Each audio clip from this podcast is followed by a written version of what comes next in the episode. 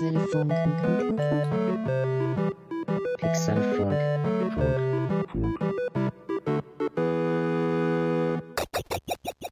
hallo, ich grüße euch. Ähm, willkommen zum Pixelfunk Podcast. Ähm, an alle vier Zuhörer.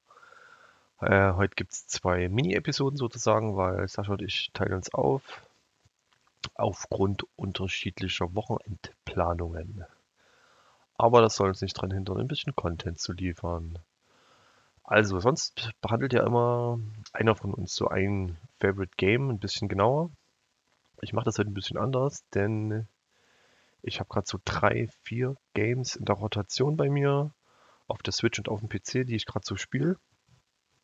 Je nachdem, ob ich gerade unterwegs bin, dann auf der Switch oder na gut, durchaus auch zu Hause mit der Switch. Ist ja auch bequemer auf dem Sofa.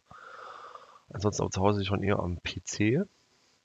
Und das sind folgende Spiele. Einmal Sword Art Online Hollow Realization, der dritte Teil. Der ist jetzt für die Switch erschienen letzte Woche. Und den den gab es schon auf der PS4, ist auch schon ein paar Jahre her, ich glaube so Ende 2016 kam der raus. Ja, ist ein, wie Sword Art Online die Serie ist, ein VR-MMORPG.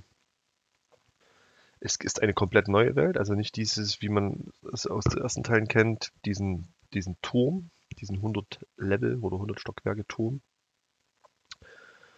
sondern diesmal ist es ein bisschen anders. Ich kenne die Welt auch noch nicht, bin jetzt auch nur, was habe ich gezockt, zwei, zwei Stunden jetzt erstmal reingezockt und ich bin positiv ja, angetan. Ähm, die Grafik ist super, es läuft sehr flüssig, wie ich finde. In der gedockten Station macht es auch einen recht guten Eindruck. Die Ladezeiten sind okay. Da habe ich natürlich schon ganz andere Beispiel gehabt, wo auf der Switch ähm, das massiv lange dauert. Ähm, bestes Beispiel ist ähm, My Time at Pordia. Da, also schon der Spielestart dauert äh, also eine gefühlte Ewigkeit. Ähm, und dann auch so Sachen wie wenn du in Gebäude reingehst, was ja schon häufiger dort passiert. Ne? Du hast ja in deiner, auf deiner Farm deine Crafting Stations draußen und im Indoor hast du deine, deine Kisten und so. Dann musst du mal schnell wieder rein und dann dauert das trotzdem eine Minute oder so, ne, ehe das geladen hat. Ich meine, eine Minute ist jetzt so nicht lange, aber auf so einem Spiel, was du ja locker 50, 60 Stunden spielst, weiß ich nicht, wie viel da nochmal draufkommt. Ich musste das leider auch beenden oder ich, ich konnte es nicht durchspielen, weil mir, das war wirklich so ein Punkt, so ein Kritikpunkt, wo ich das ähm, nicht weiterspielen konnte einfach weil mir die Ladezeiten zu lange waren. Das klingt ein bisschen verwöhnt, aber nee, sorry, jetzt im Erwachsenenalter und so schon keine Zeit, um die ganzen Spiele ausgiebig zu spielen oder zumindest durchzuspielen. Da, obwohl es ein geiles Spiel ist, aber das war mir dann zu viel. Ich habe das damals auch auf Kickstarter mit ähm, supported. Ich habe das für den PC und werde das, wenn überhaupt, dann auf dem PC mal weiterspielen, weil da läuft es ultra schnell. Ähm, da gibt es fast gar keine Ladezeiten. Ja, aber Sword Art Online ähm, lässt sich sehr angenehm spielen. Haben auch ein bisschen im Kampfsystem was gemacht und ich mag es sehr gern. Mal gucken, wie die Story sich entwickelt. Es ist so eine Oregon-Welt. Du musst ja diesen. Also, ich hatte jetzt schon diese Zufallsbegegnung mit einem mysteriösen NPC, will ich mal sagen. Ich will jetzt nicht viel spoilern. Und da beginnt quasi diese neue Geschichte und rund um den Schöpfer von äh, Eingrad ein Aincrad, Aincrad? Ja, das ist auf jeden Fall die Welt von Sword Art Online Hollow Realization. Hollow Realization. Ähm, genau, das läuft für mich gerade so. Dann habe ich noch einen Titel auf der Switch. Und zwar, das habe ich letzte äh, Episode schon mal ein bisschen angeteased, und zwar ist das American Fugitive. Das ist so ein, Top-Down Gangster-Epos aller GTA, zumindest die, die frühen GTA Teile. Ähm, natürlich in cooler Grafik mittlerweile. Es fühlt sich auch so an. Ne? Du hast auch klassisch diese Polizei-Sterne, die, die Fahndungslevel-Sterne. Ähm, du hast unten den Charakter eingeblendet mit die Waffenauswahl. Ähm, die Steuerung ist auch recht ähnlich. Sogar ziemlich geil, wie ich finde. Ähm, es gibt coole zerstörbare Oberflächen und äh, Mauerwerk und Büsche und so, was du kaputt machen kannst. es ist schön brutal. Ähm, das lässt sich richtig geil spielen. Und der Story-Plot gefällt mir bisher auch sehr gut. Ähm, das ist auf jeden Fall mal ein Blick wert. Ja, also ich würde jetzt mal so sagen, ein Gangsterspiel der alten Schule, aber in einem neuen Gewand. Also die GTA-DNA, die merkt man hier deutlich und das macht es aber auch aus. Also das sind wahrscheinlich mal Leute, die das entwickelt haben, die früher GTA gezockt haben und das gefeiert haben und ist mal ein Blick wert. Ähm, ich finde es ganz cool. Also gerade für unterwegs oder so, da kann man immer mal schnell kann man mal reinschnuppern, mal eine kleine Mission machen, ein bisschen rumballern, bisschen mal äh, Anarchie ausleben in dem Spiel. Ähm, ja, das ist ganz geil. Dann habe ich tatsächlich noch ein ähm, Spiel auch auf der Switch. Ähm, und zwar eins aus der beliebten Atelier-Reihe. Und diesmal ist das Atelier Lulua, The Sion of Ireland. Wenn man jetzt von 4 Players ausgeht, hat es jetzt eine 65% Wertung. 4 Players ist sehr kritisch, finde ich auch sehr gut.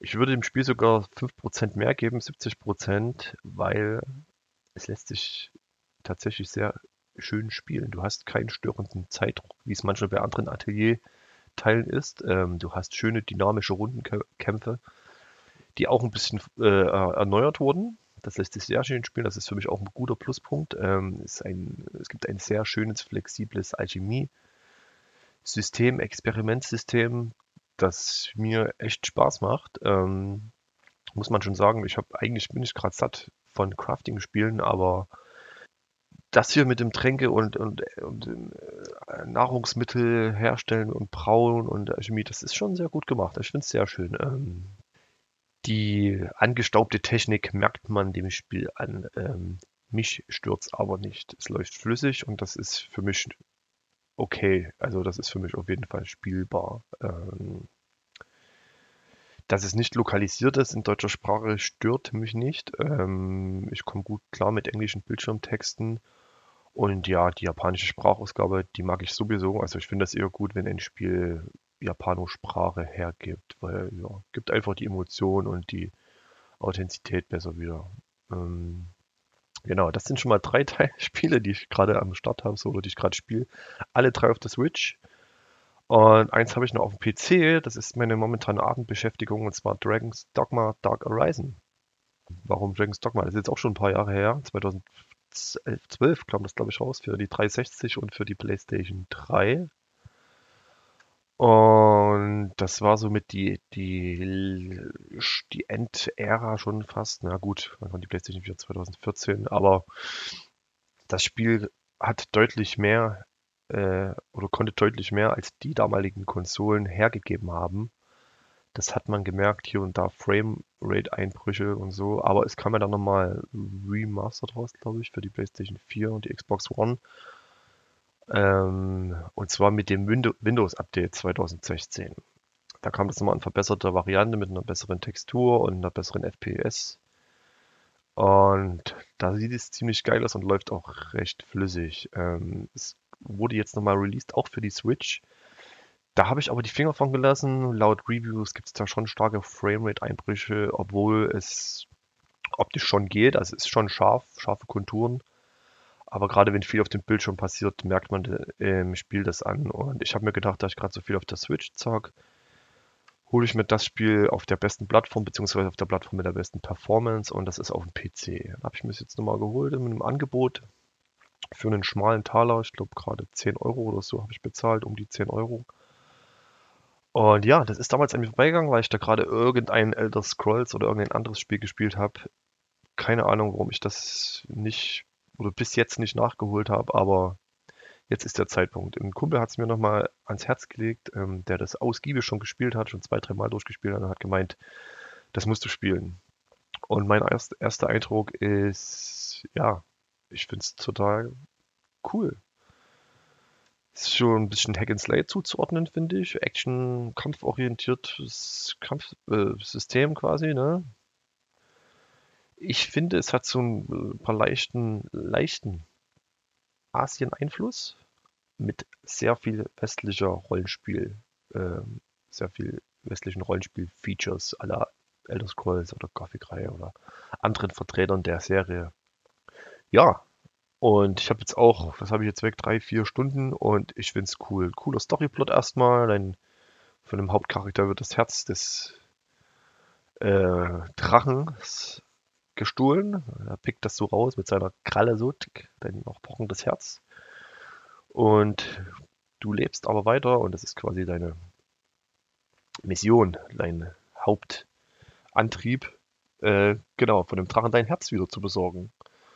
Und mehr weiß ich auch nicht. Ich bin wirklich völlig unvoreingenommen. Mein Kumpel hat mich auch nicht groß gespoilert.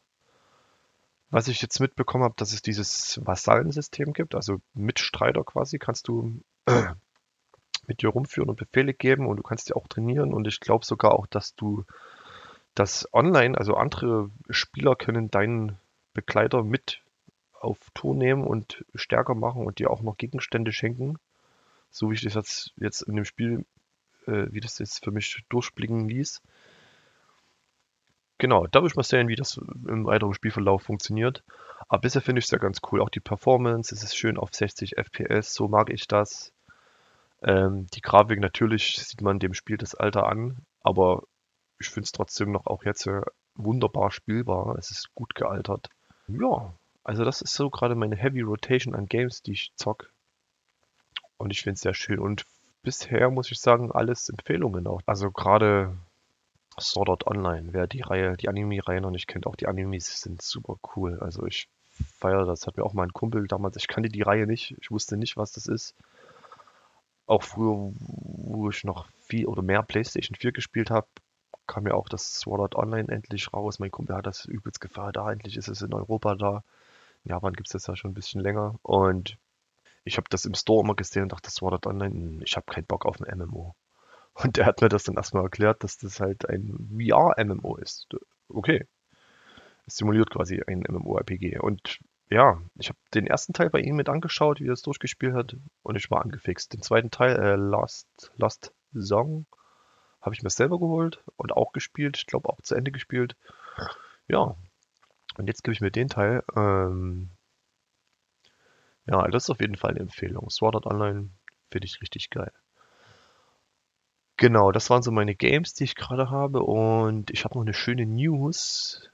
Ähm, und zwar, das habe ich schon länger im Auge. Seit drei, zwei, drei Jahren habe ich da immer mal was davon gehört. Im Japanischen heißt es anders. Ich weiß, jetzt nicht auf den Namen. Im westlichen Gefilde wird es Spiel ähm, Judgment heißen. Judgment ist quasi ein Action-Adventure und es ist ein Spin-off der Yakuza-Serie. Ich glaube, in Japan heißt es Project Judge, genau. Ähm, das Game ist in Japan schon rausgekommen letzten Jahr, im, ich glaube November, Dezember. Und ein weltweiter Release sollte im Juni 2019 stattfinden. Aber es gab da ein paar Problemchen mit einem der Hauptdarsteller oder des, ähm, des Schauspielers, dessen Motion Capturing äh, in das Spiel einen Charakter quasi widerspiegelt. Der Schauspieler nämlich hatte einen kleinen äh, Kokainskandal in Japan. Und im asiatischen Raum, speziell in Japan, wird das sehr hart geahndet und verfolgt. Und Sega war dann so Solut und hat die kompletten Verkäufe gestoppt und auch ähm, teilweise die Spiele aus den Läden genommen. Ja, irgendwie hat, habe ich, also ich habe dann schon ein bisschen gedacht, äh, what? Schon so ein bisschen abgeschlossen mit dem Spiel. Und jetzt habe ich bei 4Players, das war gestern, glaube ich, die News gelesen, Judgment is coming. Und zwar am 25. Juni. Das heißt, in drei, drei, vier Wochen kommt das zu uns. Und ich freue mich riesig. Ich finde es geil. Yakuza-Serie mag ich sowieso. Das Kampfsystem ist immer super. Äh, es, es ist, ich mag das auch, weil nicht so viel Wert auf Schusswaffen gelegt wird. Schönes Fighting-System. Auch hier wird es jetzt so ein zwei-Style-Kampfsystem geben. Einmal die Kranik-Technik. Ziemlich schnell für viele Gegner. Sehr actionlastig und, und dann die Tiger-Technik, glaube ich. Die ist so ein bisschen langsamer, macht aber dafür härtere Schläge. Und das Spiel lebt davon, diese zwei Kampfstile zu kombinieren, wie es auch bei Yakuza immer war. Und einen schönen dynamischen Kampf zu haben. Hier und da mal ein Knüppel oder mal ein Schwert. Es gibt auch Schusswaffen in dem Spiel, aber das ist jetzt nicht primär, wie es Yakuza bei Yakuza auch schon immer war. Und das finde ich eigentlich sehr gut. Ja, ein Spin-off ist es und es geht ja um einen Detektiv, der da ein bisschen Wahrheit ans Licht bringen möchte. Um was es genau geht, äh, will ich gar nicht spoilen, beziehungsweise habe ich mich auch noch gar nicht so viel spoilen lassen. Ich bin einfach nur mega hyped. Ich habe jetzt nochmal den Trailer gesehen mit dem, da stellen das Kampfsystem auch nochmal genauer vor und I'm so stoked. Ich freue mich sehr drauf. Das ist auf jeden Fall ein Muss für mich. Das werde ich definitiv spielen. Ja, und das kann ich nur weiterempfehlen. Auch Sascha, wenn du das jetzt hörst, das ist auf jeden Fall mal ein Blick wert. Judgment. Genau, das ist eine schöne News und dann kommen wir mal zu einem unserer Kategorien, die wir immer so gerne durchnehmen.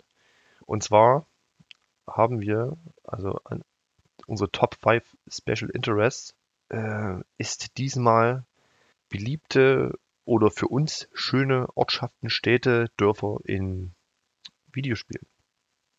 Und meine Top 5, es gibt jetzt auch, es ist jetzt ohne Wertung. Also bei mir kann jedes auf Platz 5 oder Platz 1 sein. Ähm, ich schaue jetzt einfach mal einen raus und zwar äh, mein erster der Top 5 ist Katzbuckel aus Nino Kuni 1. Jo, warum Katzbuckel? Katzbuckel ist ähm, eine der Anfangsstädte von Nino Kuni. Das ist so, so stelle ich mir immer eine idyllische kleine Fantasy-Stadt oder Dorf vor. Ähm, Gerade auch Studio Ghibli gibt ja dem Ganzen noch seinen Touch mit und allein die Charaktere sind ja schon saugeil, aber auch das Stadtsystem oder die, das kleine Dorf-Design, äh, will ich mal sagen.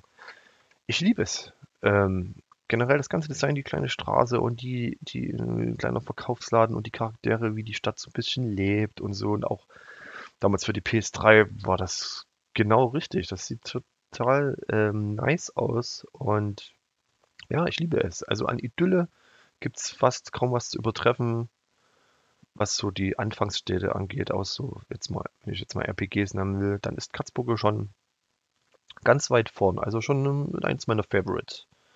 Genau, dann habe ich noch, was habe ich noch draufstehen auf meiner Liste? Ah, Novigrad aus The Witcher 3. Novigrad, die Stadt gibt es ja auch in Real Life. Aber ich meine natürlich die Witcher-Stadt. Ähm, ich weiß nicht, ob die Entwickler sich da Stadtplaner holen oder. Aber die werden schon genau mittelalterliche Städte sich anschauen. Ähm, Novigrad hat mir es damals echt angetan. Also generell Witcher, als das released wurde, war für mich mind-blowing. Und die Stadt ist schon riesig. Also für so ein Spiel muss man schon sagen, krasses Ding. Du hast ja dann ähm, nochmal die, die kleinen Brücken, dann unten die Docks, wo du immer so Faustkämpfe machen konntest, die großen Handelsgebäude und viele Gebäude waren ja auch äh, begehbar, die Kneipen und so und äh, ich hab's geliebt. Und irgendwann kennt man sich da dann in der Stadt so gut aus, wo seine Händler sind und Novigrad fantastische Stadt. Haben sich richtig, richtig viel Mühe gegeben. Also immer Hut ab an die Developer auch.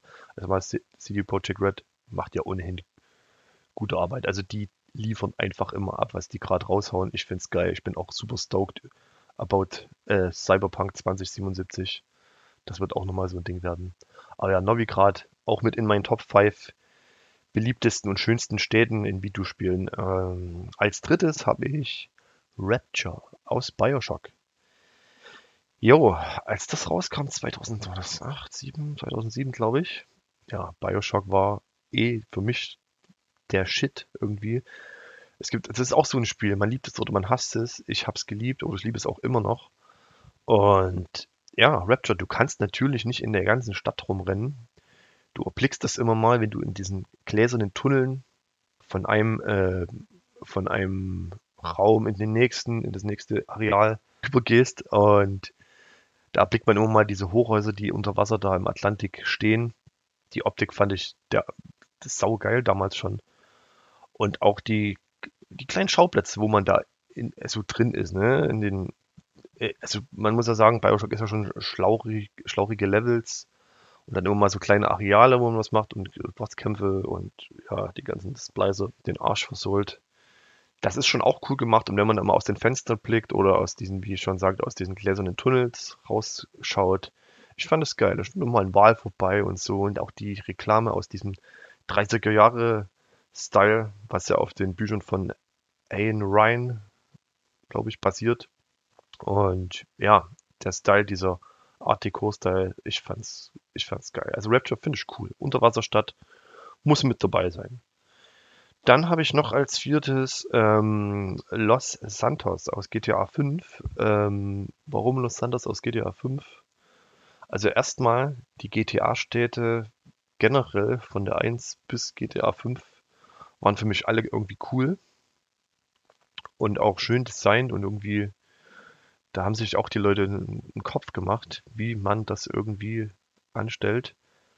Und Los Santos natürlich angelegt an eine große äh, West Coast Stadt à la LA, weil ist wahrscheinlich LA. Ähm, ja, mit den kleinen Suburban Vorstadtdingens und auch diesen Hollywood äh, Beverly Hills äh, gestylten Hügeln da und das Downtown natürlich mit den Hochhäusern. Und dann aber auch oben, wenn du über die Hügel fährst, so ein bisschen ländlicher und die, diese Küstenstraße, die um die ganze Map oben lang geht, hast du mal eine kleine Tanke und mal eine kleine Ortschaft und so ähm, mit der Grafik, die das Spiel dann auch geboten hat, gerade auf der PS4, dann hatte ich es dann nochmal durchgespielt, ähm, hat mir sehr zugesagt.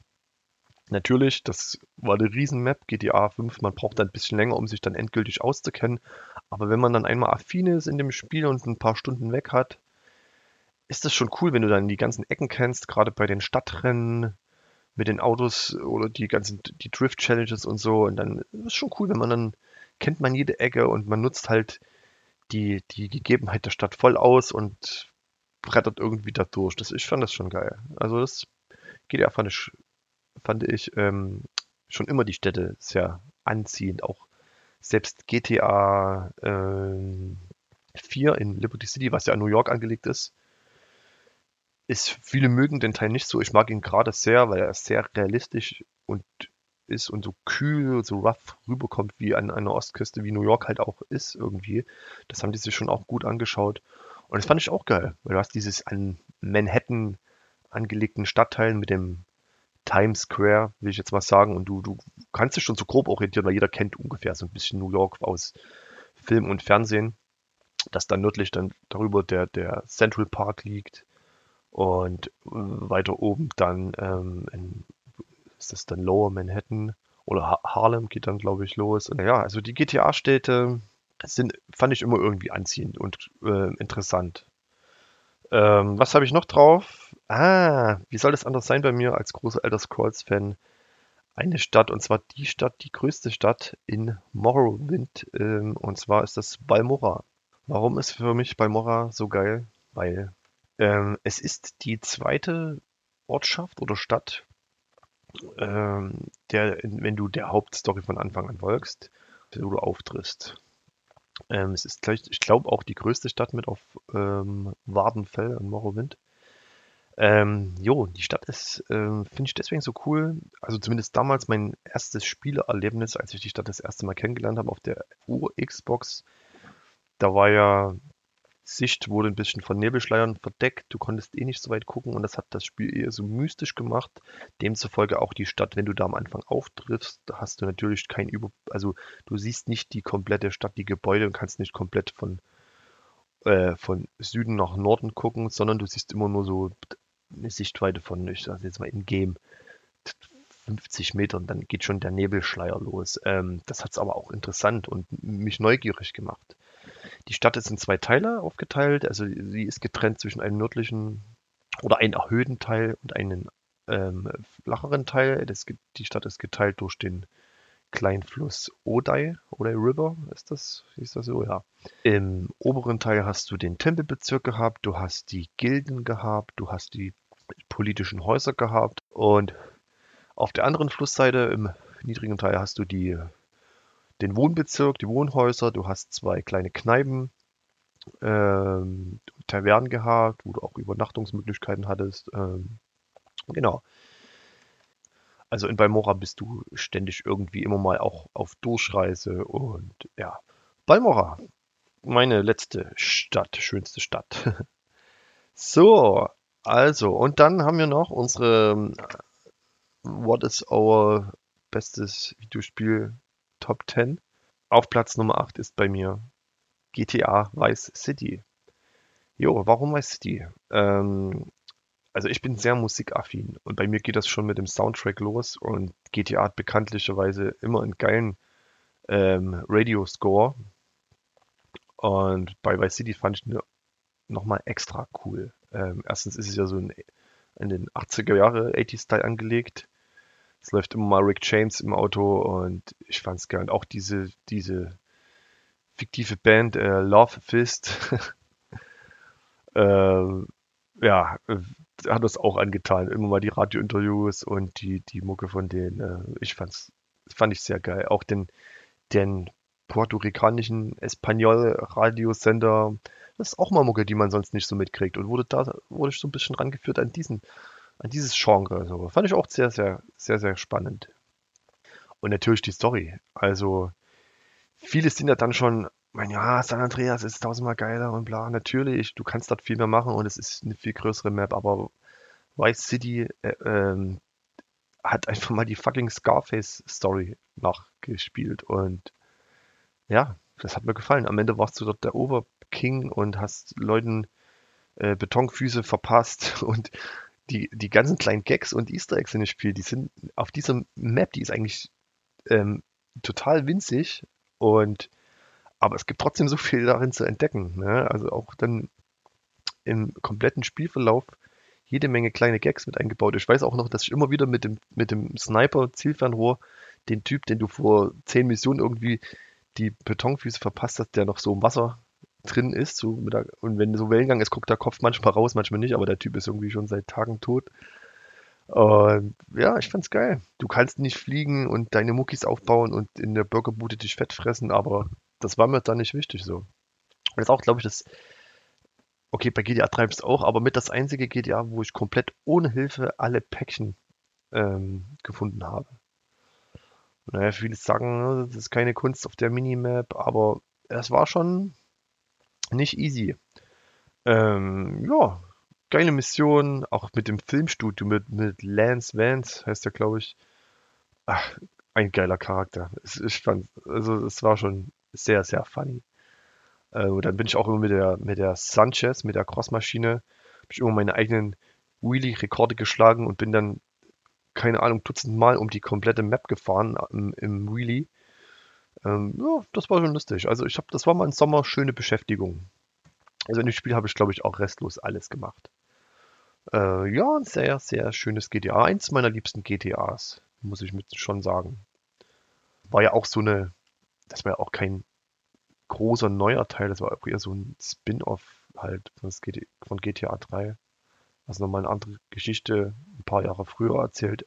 Genau wie San Andreas dann, das richtige GTA 4 kam ja dann ein bisschen später raus. Die haben ja dann immer, glaube ich, so einen 5, 6 Jahres Abstand gehabt. Also nach GTA 4 hat es auch eine ganz schöne Weile gedauert, ehe dann die 5 rauskam. Auf der 360 kam die, glaube ich, noch raus und dann nochmal auf der Xbox One und PS4 und dann nochmal auf dem PC. Ich habe also GTA 5 habe ich auch echt dreimal durchgespielt. Mal gucken, wie das nächste wird. Ich hoffe, die verkacken es nicht. Ähm, ja, aber weißt du, die eins meiner liebsten GTAs und auf meiner Nummer 8 der All-Time Favorite Games. Ähm, ja, so ist das. Äh, mal schauen, wie, was Sasch so meint, was seine Top 8 ist und was vor allen Dingen, ich bin sehr gespannt auf seine Top 5 seine liebsten Ortschaften und Städte in Videospielen sind. Und genau, es ist quasi eine kleine Doppel-Episode einzeln aufgenommen von uns. Ich schneide das dann zusammen. Ja, vielleicht wird aus unseren vier Zuhörern vielleicht sogar fünf. Vielleicht knacken wir die fünf diese Woche. Ich würde mich freuen. Natürlich auf allen Podcast-Apps und äh, Spotify logischerweise auch von meiner Seite her hau ich mal rein, beziehungsweise gebe ich ab an Sasch, der jetzt hier gleich einfährt. Der wird sicherlich heute Abend aufnehmen. Aber das ist ja jetzt für mich noch in der Zukunft. Hm. Ich teleportiere mal Saschas Stimme jetzt hier rein. Und zwar in 3, 2, 1. Also ich habe die letzte Woche hauptsächlich LA Noir gespielt. Und zwar habe ich mir das Remaster für die PS4 geholt, weil ich hatte irgendwie wieder mal Bock auf so ein Detective Crime Spiel. Und ich habe das früher schon gespielt für PS3, aber das ist ja schon ewig her. Und ich habe das nie durchgezockt. Und dann hatte ich die Idee, weil es halt gerade im Sale war, dass ich mir das nochmal hole und mit meiner Freundin zusammenspiele. Weil das ist ja eh eigentlich wie so ein Crime-Thriller aufgebaut, ne? Wie so ein, quasi wie ein Netflix, äh, wie, eine, wie eine Serie. Und ich muss sagen, das ist echt krass gut noch. Klar, die Grafik ist halt schon ein bisschen angestaubt, dann ist ja über zehn Jahre alt. Aber die Gesichtsanimationen, ne, das war ja früher das Besondere an dem Spiel, dass die alle Schauspieler eingescannt hatten mit mehreren Kameras und die haben halt alle Dialoge so eingesprochen mit Mimik, sodass ja auch, wenn du die Fälle löst und die Leute befragst, darauf achten musst, wie die sich verhalten, ne? wo, wo die hinschauen, lügen die, lügen die nicht. Und das macht echt noch mega viel Spaß.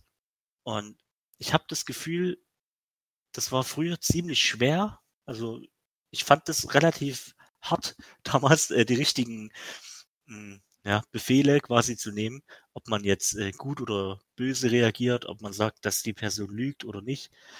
Und die haben das jetzt bei dem Remake umgenannt. Du kannst jetzt nur wählen guter Cop, böser Cop oder äh, Lüge.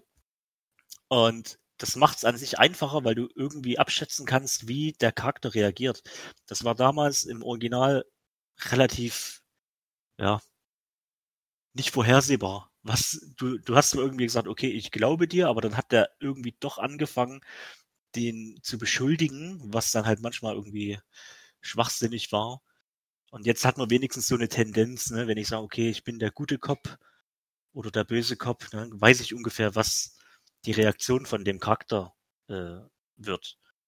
Aber es macht auf jeden Fall viel Spaß und du fängst ja auch ganz normal an äh, als äh, ja, Streifenpolizist quasi, steigst dann immer weiter auf und momentan sind wir noch bei der, äh, wie nennt man's, ja, Verkehrspolizei. Also du guckst halt gerade nach gestohlenen, äh, gestohlenen Autos oder wenn irgendwo ein Unfall war und untersuchst dann halt die Fälle. Es gibt noch keine Morde, ne, aber das kommt ja alles später noch. Und ich denke, die nächsten Wochen werden wir das auf jeden Fall durchzocken. Und ja, es macht auf jeden Fall sehr viel Spaß. Kann ich nur empfehlen, wer das noch nicht gespielt hat.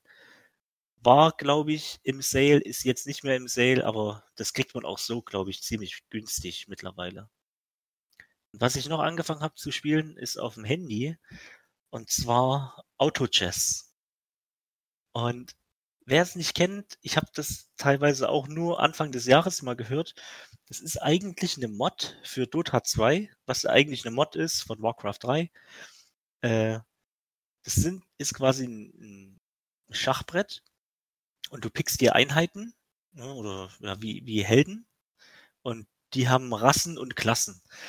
Und dann kannst du die eben kombinieren, du kannst sie hochentwickeln und es ist nicht wirklich wie Schach, ne, weil wie es der Name sagt, es ist auch automatisch. Also du stellst nur die Einheiten auf und die springen dann über das Feld und kämpfen gegen einen anderen Spieler. Also es ist nur PvP.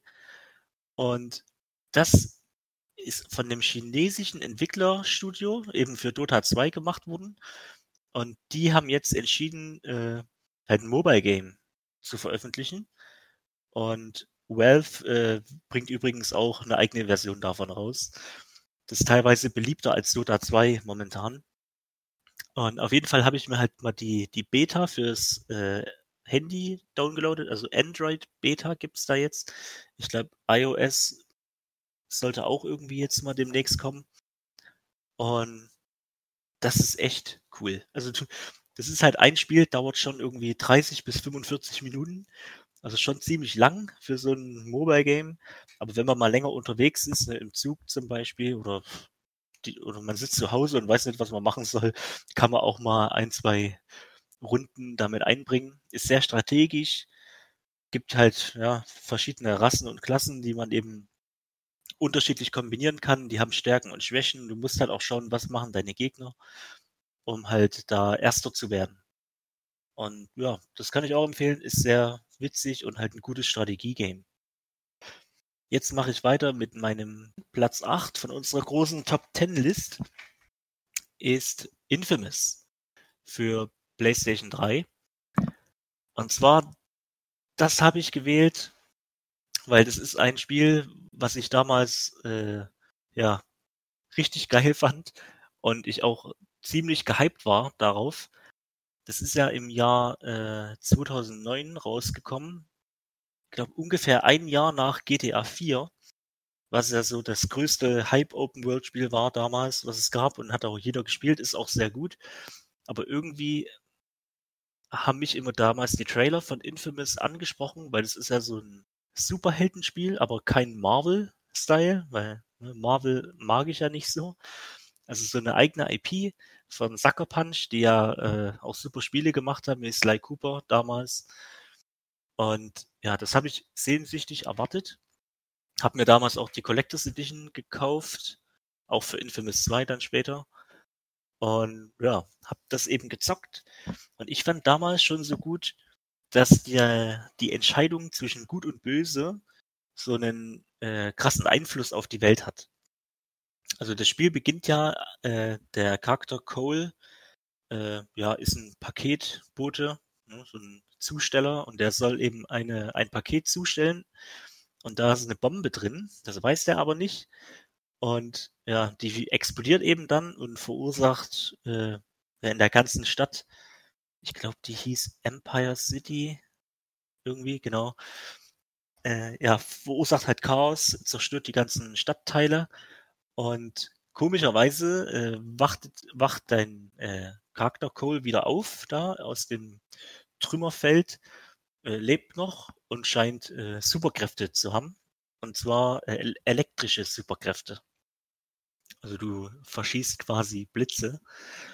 Und ja, man fängt eben dann an, man findet seinen Kumpel äh, Sieg, der äh, ja rettet sich dann äh, auf ein Haus und hat da so seine seine Hut aufgebaut auf dem Dach. Und das ist dann so die Main Base und du versuchst halt äh, das Chaos in der Stadt ja, zu beseitigen und eben auch herauszufinden, warum überhaupt da die Bombe explodiert ist und was es eben äh, mit dir zu tun hat. Und genau, und um die Stadt eben wieder aufzubauen, kann man Entscheidungen treffen, die entweder gut oder böse äh, ja, eingestuft sind die guten Handlungen sind meistens die, dass äh, man zum Beispiel jetzt äh, bei Essensrationen, ne, es gab da eine, einen, einen Drop und man kann sich halt entscheiden, gibt man das den Leuten oder behält man halt äh, viel davon für sich selber und äh, seine eigenen Freunde. Und je nachdem verändert sich dann eben auch der Charakter. Und ich habe das beim ersten Mal als äh, ja in, in der guten Richtung durchgespielt. Weil wenn du, je nachdem, wie du dich eben verhältst, äh, bekommst du auch andere Fähigkeiten. Und ich habe da gibt es einen Skilltree, den habe ich mir damals angeguckt und gedacht, okay, ich versuche es erstmal mit dem normalen. Und je nach je nachdem, wie oft du dich eben auch gut verhältst, also du kannst auch Leute heilen später, du kannst äh, Verbrecher fangen, du kannst der Polizei helfen, äh, da verändert sich eben auch die Stadt. Also das Bild der Stadt wird wieder ein bisschen besser, ne? die Leute sind wieder fröhlicher, und ja, das Leben geht einen normalen Gang. Und wenn man sich eben auf böse entscheidet, dann ja, tötet man halt viele Leute, man rettet die nicht, man, äh, ja, man kann die fesseln am Boden, man kann den den Gangs überlassen. Und das ist dann so die rote Schiene. Das sehen dann auch die Blitze und so rot aus. Und die Stadt zerfällt auch immer mehr.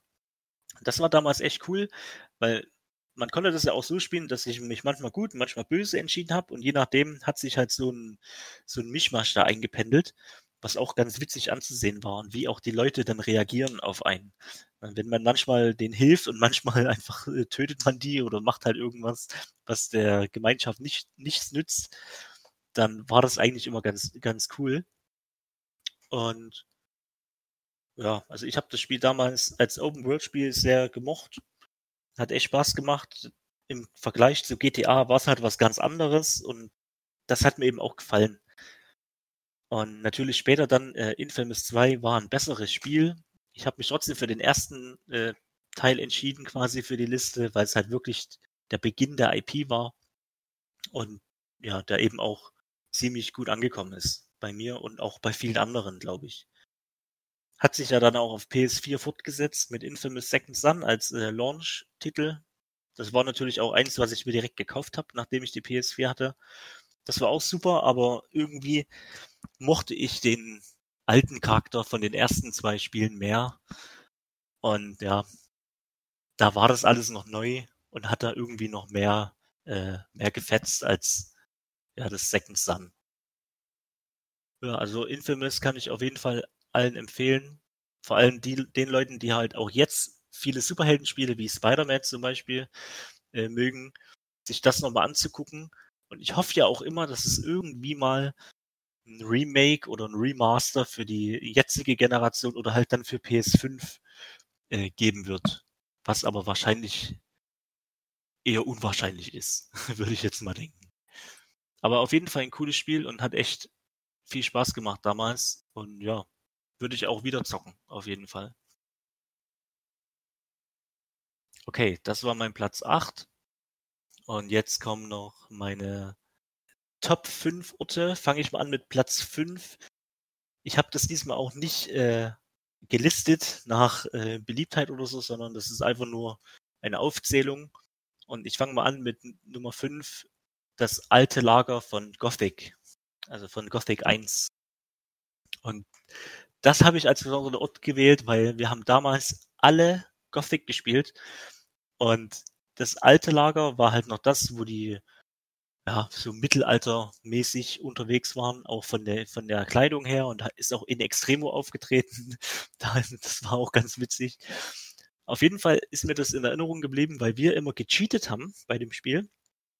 Und du konntest alle möglichen Sachen machen, du konntest andere Charaktere steuern, du konntest Bossgegner einfügen, also du konntest quasi alles machen. Und da gab es die, die witzige Sache, dass der, der Leader von dem alten Lager, der hieß Gomez. Und alle Leute haben da immer gesagt, ja, für Gomez, für Gomez. Und dann habe ich den immer äh, übernommen mit Cheat, hab den seine Klamotten ausgezogen, weil der hatte halt so eine besondere Rüstung, hab die dann selber angezogen und der saß dann quasi nackt auf seinem Thron die ganze Zeit und die Leute haben ihn halt mega gefeiert und du bist halt so als Minenarbeiter da hingekommen, aber hast voll das Equipment. Und natürlich hat es halt niemand interessiert da in, in, in, dem Spiel. Aber für uns war das halt immer echt witzig. Oder halt den Endgegner eingefügt in das Lager und da halt Chaos verbreitet. Und ja, das war halt echt, echt cool. Hat Fun gemacht. Also altes Lager, top, top Ort im Videospiel. Okay, meine Nummer vier ist äh, Columbia von Bioshock Infinite. Ich habe erst überlegt, ob ich äh, Rapture nehme von Bioshock, aber ehrlich gesagt fand ich Columbia äh, interessanter. Vor allem später dann, nachdem ich Bioshock gespielt habe, dass es alles in der Luft äh, quasi angesiedelt ist, die Stadt. Und halt über die Vereinigten Staaten quasi fliegen kann. Und mir hat auch de, ja, der Stil, ja, ziemlich gut gefallen. Das war nicht so düster wie, wie Bioshock. Also es war ja schon eine andere Atmosphäre. Und die, da haben auch noch viele Leute gelebt und die nicht so verrückt waren wie in Rapture. Und ja, das ist mir äh, gut in Erinnerung geblieben und das fand ich äh, wirklich einen schönen Schauplatz für so ein Bioshock-Spiel. Nummer drei habe ich äh, Treno von Final Fantasy IX da habe ich auch überlegt, ob ich vielleicht nicht Alexandria nehme, aber ja, das ist so eine so eine Stadt, die glaube ich viele Leute äh, mochten in Final Fantasy IX. Und Treno ist mir besonders in Erinnerung geblieben, weil das relativ düster war. Also lag ja auch daran, dass es, äh, dass die Tageszeit da immer Nacht ist und die Musik war super. Also wenn du da reinkommst das erste Mal ja, und da den, den Überblick bekommst, das ist mir sehr gut in Erinnerung geblieben. Und halt auch später da die, das Auktionshaus sowie die Arena, wo du gegen äh, Monster kämpfen kannst. Ich glaube, das war auch sogar unter dem Auktionshaus. Ja, also das hat mir damals echt gut gefallen. Und ja, dann gibt's ja noch den, die Trading Card äh, Meisterschaft und sowas. Das ist alles in Treno. Quasi ähnlich wie so ein Gold Saucer von Final Fantasy VII. Nur nicht ganz so krass und pompös. Also, ja daher Dreno Final Fantasy 9 Platz 3. Okay, meine Nummer 2 ist Sturmwind von Warcraft. Beziehungsweise ja, World of Warcraft, Warcraft 3. Eigentlich habe ich das gewählt, weil damals bei Warcraft 3, da gab es eine, eine, eine Story-Mission, die halt die ganz äh, ja, krass war damals eigentlich. Äh, da musstest du äh, den, den, du hast den Arthas gespielt, also den ja, Sohn vom König oder ja, König-Nachfolger quasi. Und du musstest halt in der Stadt äh, die Menschen töten, bevor die Untoten die quasi rekrutieren können, also verwandeln können. Und da war eben dann der Konsens, okay, wir töten einfach lieber alle, bevor die äh, Untote werden. Und da musste man 100 äh, Bewohner umbringen. Und sowas gab es damals halt noch nie, vor allem nicht in so RTS-Spielen. Äh, das war halt schon krass. Das haben auch viele, äh, ja, ich glaube, angeprangert, ne, wie man das machen kann. Und auf jeden Fall, das war eben in, in, in Sturmwind und das ist die Hauptstadt der Menschen. Und ja, später dann bei WoW habe ich ja auch am Zimmer gespielt. Da gab es halt Sturmwind auch als Hauptstadt der Menschen und das war dann halt besonders, weil du da dann halt in, sagen wir mal, 3D, ne, in, in Third Person durchlaufen konntest und die haben das schon damals ähnlich versucht nachzubauen, wie du halt von der Vogelperspektive das gesehen hast, von Warcraft 3. Aber ein paar Änderungen haben die da reingebracht. Was witzigerweise jetzt bei äh, Warcraft 3 Reforged äh, kommt ja raus, das Remake von, von Warcraft 3 dieses Jahr. Da haben sie die Mission eben auch schon gezeigt. Und da ist Sturmwind eher an das World of Warcraft Sturmwind ange, angenähert. Also du hast da quasi dieselbe Perspektive von oben, wie du bei WoW äh, von der Third Person Perspektive hast. Was eigentlich ganz witzig ist, weil das auch, glaube ich, das Sturmwind ist, was die meisten Leute in Erinnerung haben, wenn die äh, ja, darüber reden oder wenn die das äh, hören. Genau, daher Platz 2. Okay, und jetzt ja mein Platz 1 der Top 5 äh, Orte in Videospielen ist tatsächlich Saffronia City von Pokémon. Und zwar aus dem einfachen Grund damals, ne, habe ich ja schon mal erzählt in unserer Episode Zero, dass alle meine Freunde, also jeder hat Pokémon gespielt, ne, Pokémon Blau und Rot und ich natürlich auch. Und du hast ja da einige Städte, ne, wo du die Pokémon-Arenen hast, wo du dann den Arenaleiter besiegst. Und das sind aber alles so kleine Städte eher. Da gibt's nicht viel, außer ein Pokémon-Center und eine Supermarkt und eine Arena. Und wenn man dann das erste Mal nach Saffronia City kommt, dann ist man zumindest hier auf dem Gameboy, ne, man muss sich das ja so vorstellen, das ist ein Gameboy-Spiel, ist man halt schon irgendwie überrascht, wie groß das auf einmal ist, die Stadt. Schon allein, dass da zwei Pokémon-Arenen drin sind, äh, auch noch ein Kampf-Dojo, wo du dann so dein Kampf-Pokémon bekommst. Äh, dann gibt's in der Mitte ein riesiges Einkaufszentrum, was du erforschen kannst, wo du dann eben auch äh, ja, gegen die Team Rocket quasi kämpfst, weil die das kontrollieren. Und du kannst dann später da deine, deine Items kaufen und so. Das war echt schon cool gemacht mit mehreren Stockwerken. Und da hat man sich schon irgendwie so, so gefühlt, als dass man in einer großen Stadt unterwegs ist, damals auf dem Gameboy. Und tatsächlich, man ist ja immerhin, äh, bei Pokémon zumindest, an verschiedene Orte geflogen, dann später im Endgame. Und ich bin immer in der City angeflogen. Einfach weil ich eben in den, in das Einkaufscenter bin und halt, ja, mir hat es halt gut gefallen. Und natürlich später dann Pokémon Gold, äh, Gold und Silber und Kristall, wo man dann eben da nochmal hin konnte, äh, war das natürlich dann alles in Farbe und sah halt doch mal einen Tick besser aus und hat mir dann auch äh, echt super gefallen. Also das ist mein Platz eins der Top 5 Orte in Videospielen. Okay. Das war's. Ich denke mal, das Outro machst du einfach immer und ja.